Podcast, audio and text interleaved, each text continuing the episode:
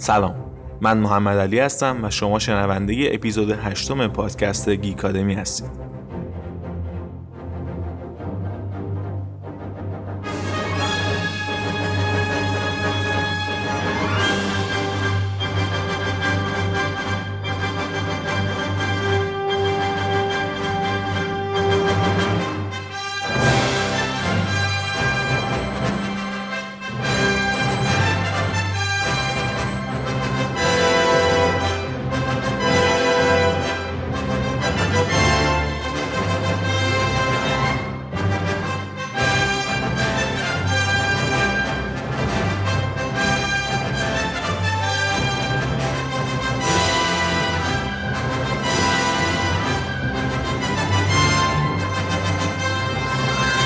اگه برای اولین باره که به گیکادمی گوش می‌دید من تو این پادکست در مورد فیلم و سریال و چیزهایی که فرای سرگرمی در موردشون وجود داره صحبت می‌کنم و مطالبی که در موردشون جمع آوری کردم رو باهاتون به اشتراک می‌ذارم. موضوع این اپیزود ابرقهرمان ها یا همون سوپر ها هستن. چرا ابرقهرمان ها رو دوست داریم؟ این شخصیت های فانتزی و قوی چه معنا و مفهومی برامون دارن؟ رسانه های مختلف میگن که به زودی دنیا از این ابرقهرمان ها خسته میشه. و دیگه جایی بین مردم ندارن. یا به اصطلاح انگلیسیش دنیا دچار superhero fatigue میشه. با این حال می‌بینیم که ابرقهرمان ها دنیای سینما و تلویزیون رو با قدرت تو دست دارن و حاکم مطلق این مدیوم هستن. البته ابرقهرمان ها فقط به سینما و تلویزیون ختم نمیشن. اونا هم روی comic book های ارزون هستن و هم در پارک های چند میلیون دلاری که با استایل و تم اونا ساخته شده دیده میشن. داستانهای ابرقهرمانی تبدیل شده به یک ژانر پرمخاطب. این ژانر رو میشه با استعاره ها و پلات های معروفی که توش باب شده شناخت. پلات هایی مثل تو پدرم و کشتی و من انتقام می‌گیرم و حالا بعد از کلی دعوا و بزن بزنم قهرمانمون متحول میشه و طرف رو نمی‌کشه. قهرمان های زیادی تو دنیا وجود دارن. هر کدوم هم با اون یکی فرق داره. ولی می‌بینیم که همیشه داستانهاشون به یک شکل پیش میره و تموم میشه. اول از همه ما با قدرت ابرقهرمانمون آشنا میشیم. شروع کارم فرق نمی‌کنه چه جوری باشه. ممکنه با یه حادثه تراژیک مثل کشته شدن والدین در یک شب سیاه و تاریک باشه یا اینکه یه انکبوت رادیواکتیو بیاد و دست یارو رو گاز بگیره. در نهایت ابرقهرمانمون با شمایل یه آدم معمولی وارد میشه و تبدیل میشه به یه آدم خارق البته اینجوری هم نیست که یه قدرت به دست بیاری و بعد بری خوش بگذرانی تازه اینجاست که کار سخته شروع میشه. ابرقهرمان اینجاست که سر دوراهی اخلاقی گیر می‌کنه. این سوال براش پیش میاد که چجوری از این قدرتش استفاده کنه و اصلا می‌خواد که همچین شخصی باشه یا نه. معمولا نتیجه این تصمیم رو آدم بده داستان یا همون ویلن با اومدنش توی داستان مشخص می‌کنه. ویلن یا شرور داستان یه جوری انگار آینه این ابرقهرمان هاست. تو همین کشمکش های درونی و جنگ با ویلن ها دوربر ابرقهرمانمون آدمای معمولی هم هستن که باعث میشن یه سری وابستگی ها داشته باشن. و یادآور این هستن که چرا داره میجنگه و برای چی داره میجنگه. در انتهای داستان هم این ابرقهرمان ها باید توی جنگ بی‌نظیر و پر از درگیری این شرور داستان رو شکست بده که معمولا دلیلش نجات دنیاست. خب تا اینجای کار ما روند داستان ابرقهرمان ها رو می‌دونیم. کامل در جریانیم که داستان به کدوم سمت میره و داستان به کجا ختم میشه. پس چرا هنوز که هنوزه مخاطب ها برمیگردن تا این داستان ها رو ببینن؟ در ادامه با هم در مورد این سوال صحبت می‌کنیم. این موضوع رو بررسی می‌کنیم که چطور ژانر ابرقهرمانی به یه فرم عالی و بی انتها برای داستان سرایی تبدیل شده. چرا با وجود این آگاهی هنوز برامون دلچسبه و چجوری این موجودات خارق‌العاده بازتابی از وجود عادی خودمونن؟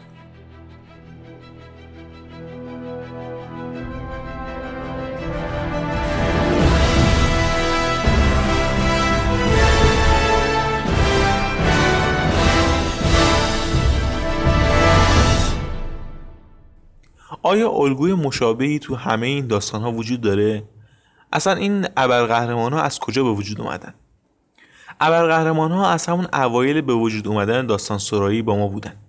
قهرمان های نیمه خدایی مثل هرکول و گیلگمش. انسان های فانی که قدرت های انسانی داشتن و پایه و اساس اساتیر باستان هستند. با گذشت زمان فتوحات بزرگی از انسان های واقعی اتفاق افتاد. فاتحانی مثل اسکندر کبیر که اساس داستانهای ابرقهرمانهای تنها بودن یا شرورهایی که می‌تونستن یه تنه مسیر دنیا رو تغییر بدن. مثل کاراکتر آزمندیوس تو فیلم واچمن یا تنوس تو دنیای مارول. ایده قهرمان هایی که با لباس مبدل ظاهر میشن و خارج از چارچوب قانون عمل می‌کنن از داستان های فولکلوری مثل رابین هود باب شد. بعدش هم اوایل 1920 کمیک بوک ها داستان هایی مثل زورو، تارزان و فلش کوردون رو معرفی کردن. این شخصیت ها خیلی دلچسب بودن. می‌تونستن دشمناشون رو فریب بدن و در عین حال توانایی بدنی و هوش بالایی هم داشتن. ایده اصلی سوپرمن ریشه در مفهومی داره که نیچه اونو بیان کرد و بهش می‌گفت اوبرمنش.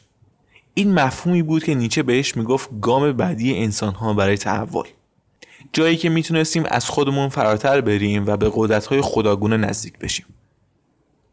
جری سیگال نویسنده سوپرمن و جو شوستر طراح تصاویر این کاراکتر هیچ وقت در جایی اشاره نکردند که این کاراکتر رو بر اساس نظریه اوبرمنش نیچه خلق کردند.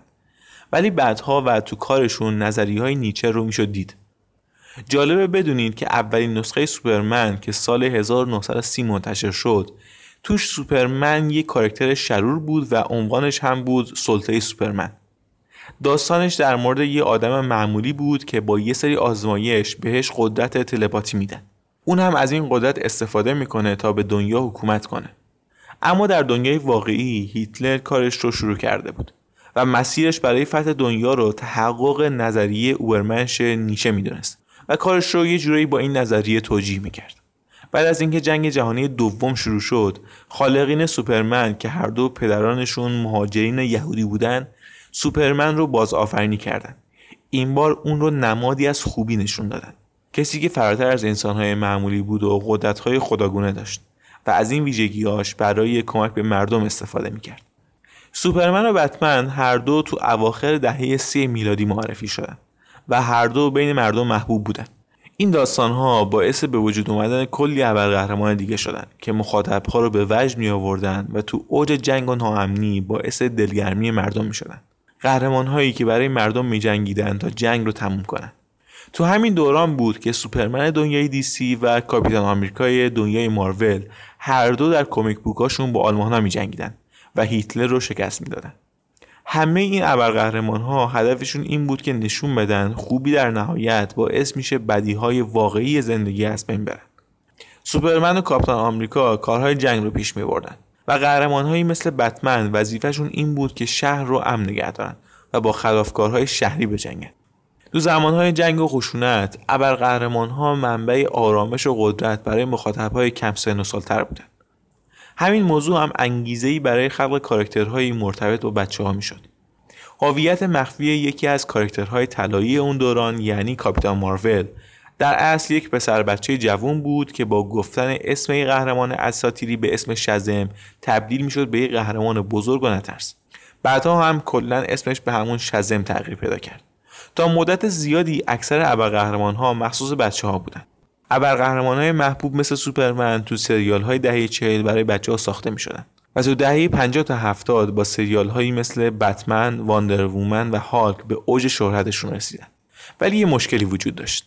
این شخصیت ها و سریال هاشون قدرت زیادی برای داستان سرایی و گفتن موضوعات مهم نداشتن. اینجا بود که استنلی و جک کربی سازنده های کمیک های مارول شخصیت های جدید با قابلیت های نوعی معرفی کردند. شخصیت هایی که کاملا بی عیب و نقص نبودن و مشکلاتی داشتن. در اصل اونا مثل خودمون بودن. شخصیت هایی مثل چارشگس انگیز، آیرونمن و اسپایدرمن درست مثل آدم های واقعی دنیا بودن. و تم اصلی داستانشون مسائلی بود که با مسائل بزرگسالها و مشکلات جامعه تعریف می‌شد.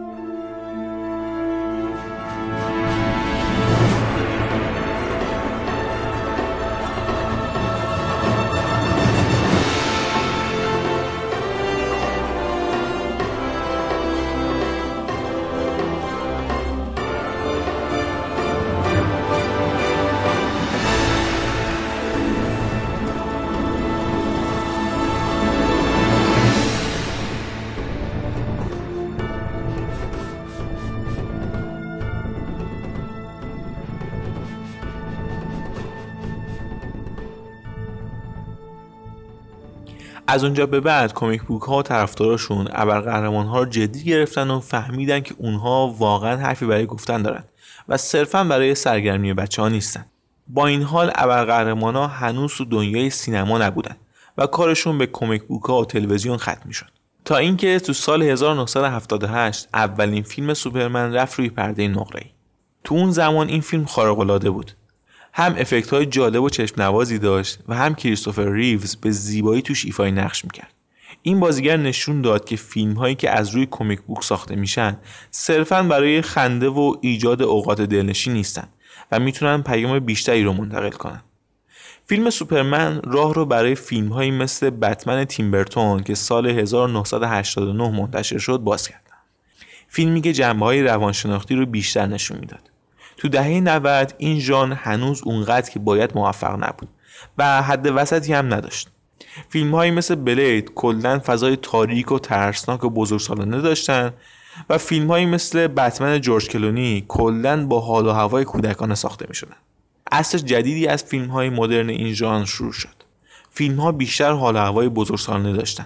اولین فیلمی که شروع کننده این راه بود فیلم X-Men سال 2000 بود.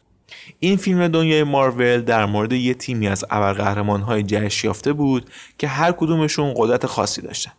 نکته مهم این فیلم این بود که تو دنیایی شکل می گرفت که اون دنیا مثل دنیا و شهرهای خودمون بودن و مثل سوپرمن و بتمن تو شهرهای خیالی مثل متروپولیس و گاتهام تعریف نمی شدن. یعنی لوکیشن ها تو شهرهای واقعی گرفته می شدن. و مثل فیلم های بتمن اون موقع یه فضای کمیک بوکی نداشتن. علاوه بر این نحوه برخورد مردم با ابرقهرمان ها رو تو دنیای واقعی نشون می‌داد. و این سوال رو مطرح می‌کرد که جایگاه ابرقهرمان ها توی جامعه کجاست. همین باعث شد تا روند تولید این ژانر تا سالها بعد تغییر کنه. در کنار این پرسشگری ها این فیلم چندین قهرمان زن رو در ابرقهرمان ها معرفی کرد و کاری کرد که این ژانر صرفا متعلق به مردها نباشه. موفقیت فیلم X-Men راه رو برای فیلم های بهتر و موفقتر در دهه 2000 باز کرد. فیلم های بعد پیام های بیشتر از چیزهایی که قبلا گفته می‌شد داشتن. جایی برای تبلیغ میهن پرستی و اتحاد بودن. اینکه در موقعیت های سخت باید کار درست رو انجام بدیم و البته ترسی که از حادثه 11 سپتامبر به وجود اومده بود رو خونسا می‌کردن. هرچی زمان بیشتری گذشت پیام های این فیلم ها عمیقتر شد. تا جایی که تو سه‌گانه بتمن نولان به معضلات اخلاقی تاریکتری اشاره شد. سال 2008 بود که با اومدن Iron Man مارول یه تجربه جدید رو در تعریف داستان سینمایی بلند ایجاد کرد. یه جهان سینمایی رو خلق کرد که همه کارکترها و داستانها توی این دنیا بودند و به هم مربوط می شدن. علاوه بر این کارکترهایی رو روی پرده سینما آورد که تا اون موقع بجز توی comic book ها کسی اونا رو ندیده بود و هنوز اونقدر معروف نبودن. کاراکترهایی مثل Groot، Star-Lord و کلا گروه Guardian of Galaxy با اومدن سریالی از فیلم های خوش ساخت مارول الان دیگه این جهان شده جهان مارول و ما فقط جزوی از اون شدیم. متاسفانه DC با وجود داشتن کاراکترهای قدرتمند و دنیای جذاب تو این امر موفق نبوده و نتونسته دنیای سینمایی منسجم و قدرتمند ایجاد کنه. این عدم موفقیت فقط مخصوص سینما نیست و دیسی تو تلویزیون هم زیاد خوب عمل نکرده. اگرچه فعالیتش تو تلویزیون به مراتب از دنیای سینماش بهتر بوده. تو جنگ دنیای تلویزیون مارول برنده شده و سریال هایی ساخته که خوش ساخت و زیبا هستن. سریال هایی مثل دردویل و پانیشر که مارول با همکاری نتفلیکس ساخته. فیلم ها و سریال های امروزی ابرقهرمان رو انسانی نشون میده که مثل خودمون بینقص و عالی نیستن. شاید تو گذشته این ژانر صرفا برای سرگرمی بچه ها بوده و کاربردهای دیگه ای نداشته. ولی در سینمای امروز فیلم هایی رو تو این ژانر می‌بینیم که نشون دهنده مشکلات جامعه خودمون هستن و پیامی بیشتر از سرگرمی دارن. فیلم هایی مثل جوکر تات فیلیپس و سگانه بتمن کریستوفر نولان.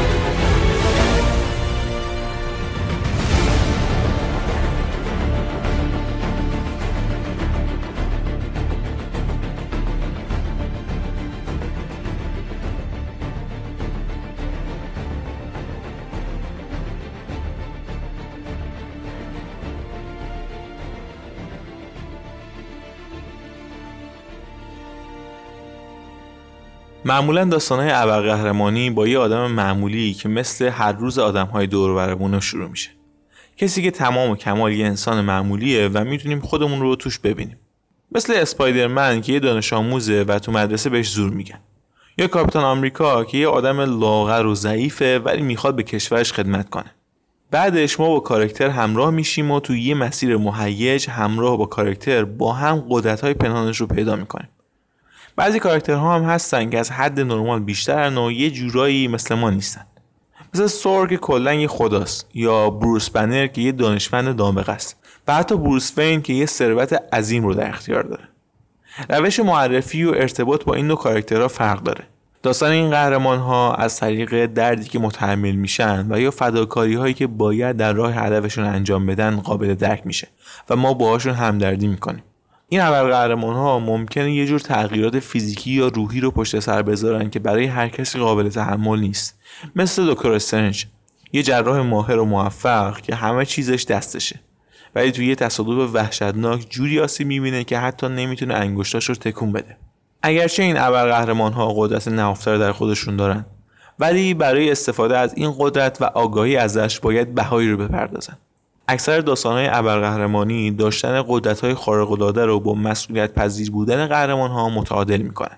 ابرقهرمان باید یاد بگیره که چجوری از قدرتش استفاده کنه. این یادگیری صرفا جنبه فیزیکی کار نیست.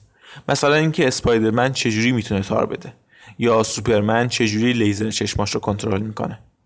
مهم اینه که فلسفه قدرتش رو بدونه و اینکه در چه راهی ازش استفاده کنه.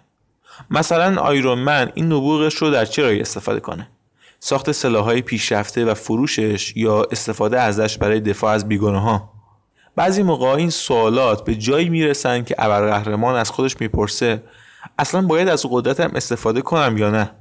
آیا انسانهای دورورم ارزش نجات داده شدن دارن؟ در قلب این تضادها و تقابلهای درونی سوالات اخلاقی وجود داره که با هممون مرتبطه.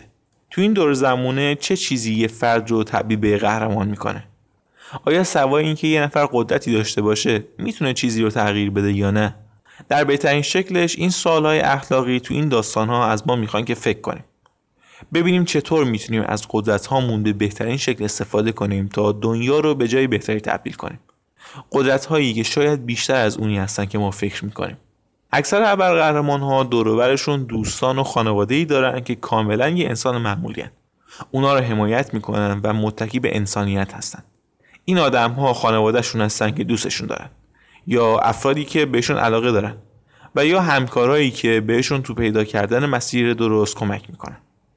در کنار همه اینها یه ابرشرور یا همون سوپر ویلن هست که اونا رو به چالش می‌کشه. شرورهایی که معمولا نقطه مقابل هر چی هستن که ما در ابرقهرمانمون می‌بینیم. کسایی که مشکلات اساسی و ضعف‌های ابرقهرمان رو رو می‌کنن. این ابرشرورها تو بعضی از داستانها خیلی انتظایی و غیر واقعی هستن و یه جوری خود شیطانن. و تو بقیه داستانها اونا کسایی هن که قهرمانمون اونا رو می‌شناسه. مثل داستان اسپایدرمن و والچر. و حتی کسایی هستن که دوستشون دارن. مثل بتمن و کتفومن این ماجرا رو می‌تونیم تو داستان فیلم مناف استیل که داستان سوپرمنه ببینیم. اونجا سوپرمن باید دنیایی که توش زندگی می‌کنه رو از دست کسایی نجات بده که همخونشن و دوستشون داره. بعضی موقع هم شرور داستان استعاری از نقطه مقابل اعتقاد یا فلسفه قهرمانمونه مثال خیلی خوب این نوع میشه جوکر. بتمن و جوکر هر دوتا از یه شهرن. یه شهر فاسد و جرم زده به اسم گاتام. جوکر زیر این فشارها تبدیل میشه به یه تبهکاری که می‌خواد بقیه رو به سمتی که خودش رفته بکشونه. و در مقابلش بتمن می‌خواد این جرم و فساد رو پاک کنه تا کسی به سرنوشتش دچار نشه.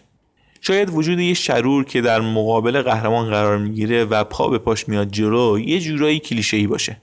ولی در دنیای قهرمان ها شرورها نماینده اینن که تمایلات و وسوسه های قدرت رو نشون بدن و این خرابی که در انسان به وجود میاره رو به نمایش بکشن. تو اکثر این داستان ها تقابل خیر در برابر شر رو می‌بینیم. ولی بعضی از این داستان ها بهمون نشون میدن که این دوگانگی به همین سادگی هم نیست. نمیشه چیزی رو شر مطلق و یا خیر مطلق قرار داد. مثلا تو داستان اونجرز می‌بینیم تونی استارک به همون میزان که کمک می‌کنه تا جنگ ها رو پایان بده و به مردم کمک کنه خرابی هم به بار میاره و مشکلاتی رو خودش درست می‌کنه. این سوال هم به وجود میاد که آیا هدف وسیله رو توجیه می‌کنه یا نه؟ تو جواب این سوال خیلی از ابرقهرمان ها با هم هم نظر هم نیستن. در نهایت و تو پایان هر کدوم از این داستان های ابرقهرمانی تمام این سوال های سخت با یک جواب راحت پاسخ داده میشه. قهرمان باید بجنگه. برای دنیایی بجنگه که شاید اون دنیا قبولش نداشته باشن و حتی دوستش هم نداشته باشن. باید بجنگه حتی اگه این کار باعث فدا کردن خوشبختی خودش باشه. با وجود تمام سوالات و بالا و پایین های اخلاقی که قهرمان اون باش درگیره قولی که داستان های ابرقهرمانی بهمون میدن اینه که در نهایت یه جواب قشنگ و خارق‌العاده برای این سوال غیر ممکن وجود داره.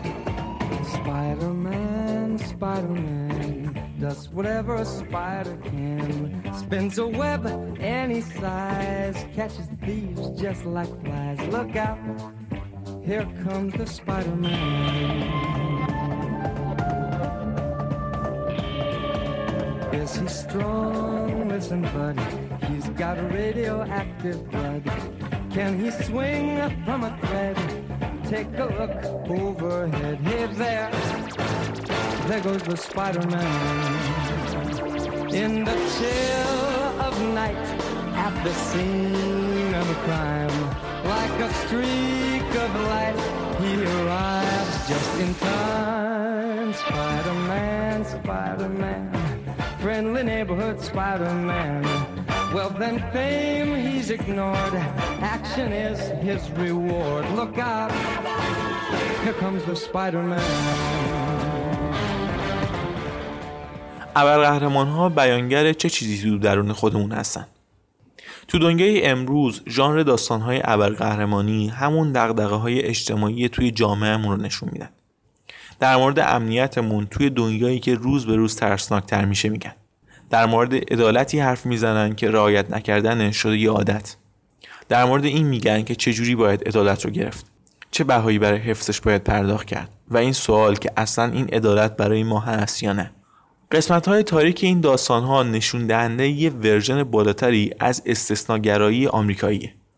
یه قدرت فانتزی که این داستان ها و ابرقهرمان های خداگونه آمریکایی اونا رو به واقعیت تبدیل می‌کنن. ابرقهرمان هایی که از مقام های دولتی بیشتر حالیشون میشه. یا بهتر از سایر کشورها می‌دونن که کی باید دخالت کنن تا خوبی و خیر رو به جهان هدیه بدن. تو سال 1977 دو فیلسوف به نام رابرت جوئت و جان شلتون لارنس این فانتزی که یک شخص خارق‌العاده بیاد و دنیا رو نجات بده رو بخشی از سفر قهرمانی آمریکایی معرفی کردن. یه ورژن تغییر کرده از کتاب معروف سفر قهرمان از جوزف کمبل. یه چیز تو پرانتز بگم دو تا کتاب از آقای جوزف کمبل هست که واقعا ارزش خوندن رو دارن و ازشون لذت می‌برین. کتاب سفر قهرمان یا The Hero's Journey و کتاب قهرمان هزار چهره یا The Hero with a Thousand Face پیشنهاد می‌کنم که حتما این کتاب ها رو مطالعه کنید یا صوتیش رو گوش بدید لینک این کتاب ها رو در پست مربوط به این اپیزود در وبسایت می‌ذارم تا استفاده کنید. برگردیم به ادامه داستان. تو قسمتی از کتاب سفر قهرمان آمریکایی جوئت و شلتون نوشتن جامعی در هماهنگی و بهش زندگی می‌کنه که ناگهان توسط یه نیروی شیطانی تهدید میشه. نهادهای معمولی قادر به حل این تهدید نیستن. قهرمانی جانبرکف وارد میشه تا وسوسه های دنیا رو بذاره کنار و با انجام این کار سخت رستگار بشه. اکثر فیلم های ابرقهرمانی مدرن به این مشکلات از همین منظر نگاه می‌کنن. اگه بخوایم خوشبینانه تر نگاه کنیم وجود این ابرقهرمان ها این قابلیت رو به مردم میدن تا اون قهرمانی که بیشتر به خودشون شبیه تر هست رو انتخاب کنن و ازش الگو بگیرن و ویژگی های قهرمان بودن رو در خودشون پیدا کنن. مدت زیادی بیننده ها مجبور بودن یا کاراکتر زرش کشیده بتمن رو قبول کنن و یا یک سوپرمنی که از هر نظر بینقصه رو ببینن. ولی الان طیف خیلی وسیعی از قهرمان های مختلف تو دنیا وجود داره. هر کدومشون هم با مشکلات شخصی و برهانهای اخلاقی متفاوتی درگیرن و به زندگی های روزمره خودمون نزدیکترن.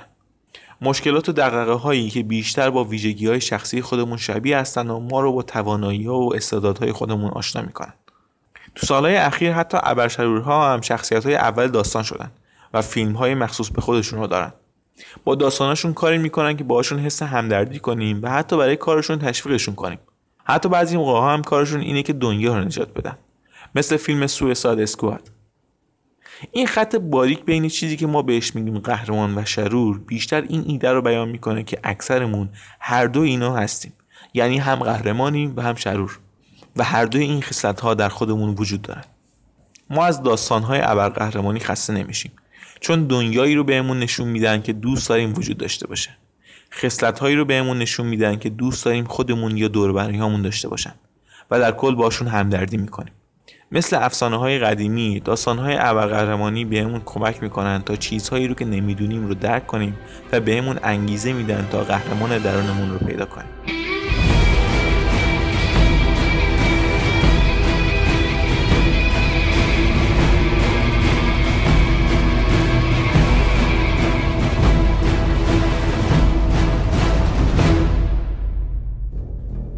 ممنونم که تو این اپیزود هم همراه گیکادمی بودیم اگه موضوعی هست که دوست دارین تو اپیزودهای بعدی در موردش صحبت کنیم از فیلم و سریال و کاراکتر گرفته یا هر چیزی که مربوط به رسانه و سرگرمی میشه لطفا به این پیام بدین و برام بفرستین اینستاگرام، تلگرام، توییتر و ایمیل راههایی هستن که می‌تونیم با هم در ارتباط باشیم. لطفا برای حمایت از گیکادمی صفحات شبکه اجتماعی رو دنبال کنید و نظراتتون رو بفرستید. در همه شبکه ها با سرچ کردن گیکادمی به انگلیسی می‌تونید ما رو پیدا کنید. لینک این شبکه ها تو توضیحات پادکست و وبسایت هم هست. گیکادمی توی Castbox، Google Podcast، Apple Podcast، شنوتو و اکثر پادکسترها قابل دسترسی پس حتما ما رو از جایی که میشنوید دنبال کنید. اگه دوست دارید که از گیکادمی حمایت کنید ساده ترین راهش اینه که اونو به دوستانتون معرفی کنید. تا هم فرهنگ گوش کردن پادکست رایج بشه و هم اونا از مطالب گیکادمی استفاده کنند همونطور هم که گفتم دنبال کردنمون تو پادکشرها و صفحات اجتماعی باعث دلگرمی و انرژی بیشتر میشه. گیکادمی تو وبسایت هامی باش هم صفحه داره. و اگه بخواین از اون طریق هم می‌تونین دونیت انجام بدین و هامی باشین. از حمایت تک تکتون ممنونم. تا یه اپیزود دیگه خدا نگهدار.